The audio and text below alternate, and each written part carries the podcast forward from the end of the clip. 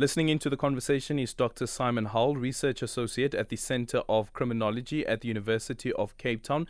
Some of the drivers of murder have also been attributed to the rise in vigilantism in this quarter. To help us unpack this further, we are joined by Dr. Howell. Dr. Howell, good afternoon. Thank you so much for making time for us and seeing also that um, vigilantism has now become the second highest contributor to per category uh, when it comes to murder. What's your takeaway from this and what do you think the intervention should be?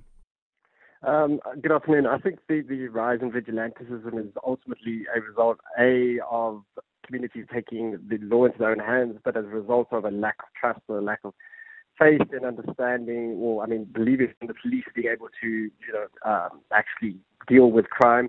And on the other hand, the as mentioned before, you know, the, the high levels of violence that seem to permeate South Africa as a whole, and and you know, the, the sort of acceptance of violence as a means of dealing with whatever issues emerge within communities or at an individual level. So, you know, I, mean, I think on the one hand, there's this concern around uh, the legitimacy of that, and on the other hand, that the legitimacy of violence as a means of responding to issues within communities. And also looking at, for instance, if you look at uh, per province, um, the Eastern Cape, they're having 95 um, murder incidents relating to uh, that uh, relating to vigilantism, and then you have KwaZulu Natal at 97. And the conversation that we just had now with Claire, and Claire speaks about if you look at per, per province what's happening, is there anything that we can deduce from this? That you have here uh, what is considered to be a um, a rural province like the Eastern Cape and then you have KwaZulu Natal as well and you have these high incidents of vigilantism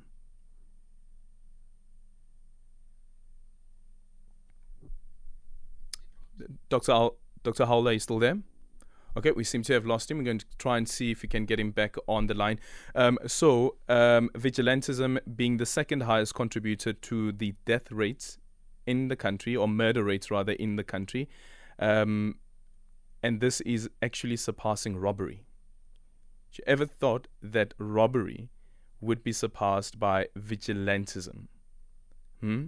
Murder from robbery being surpassed by vigilantism. Even gang related um, murders are not as high as vigilantism.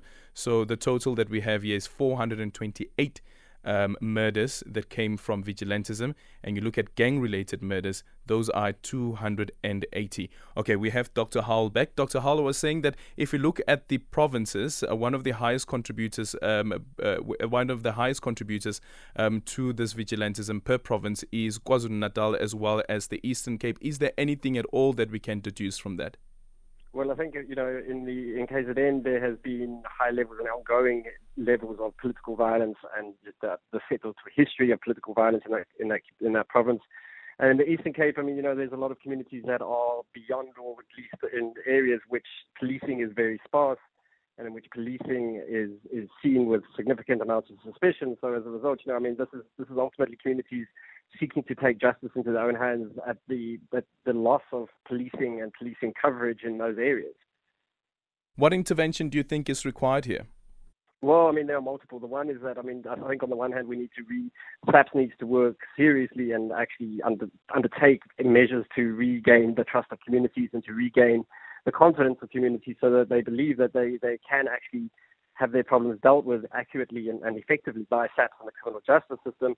Um, and on the other hand, you know, I mean, there's a, there's a need for increased coverage and increased depth of policing. So it's not only, you know, a quantitative increase in the number of police officers, but also a qualitative increase in the skills of those police officers so as that they can effectively intervene in issues within communities and, you know, so as that communities ultimately have the trust of the criminal justice system once more. Um, because at the moment, I think a lot of vigilantism is a result of communities feeling that they have been underserved or not served by SAPS and that they need to ultimately take the law into their own hands in dealing with the issues which affect them. Is there anything that we can do from a CPF level? Yeah, CPF can play an important role, but ultimately, you know, CPF are contingent on the effectiveness of the, the, the police stations which they are, are stationed to or which they are associated to.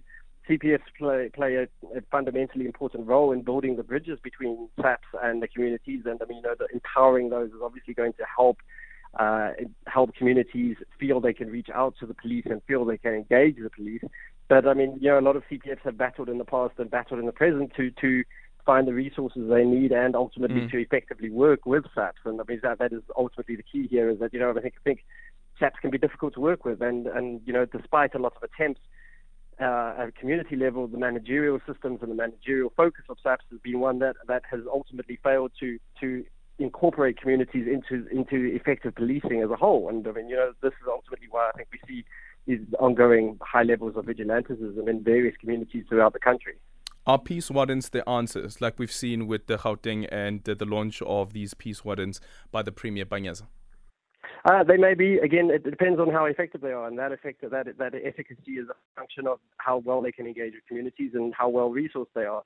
And typically, I think, and, and experience suggests that in South Africa, while there may be a number of these projects launched, they tend to they, they tend to peter out after a while, and that is, you know, I mean, that is a result of an ongoing concern around the prioritization of safety and security of communities and the prioritization of the of, of dealing with SAPS and dealing with policing, so as it's seen as a community-based project.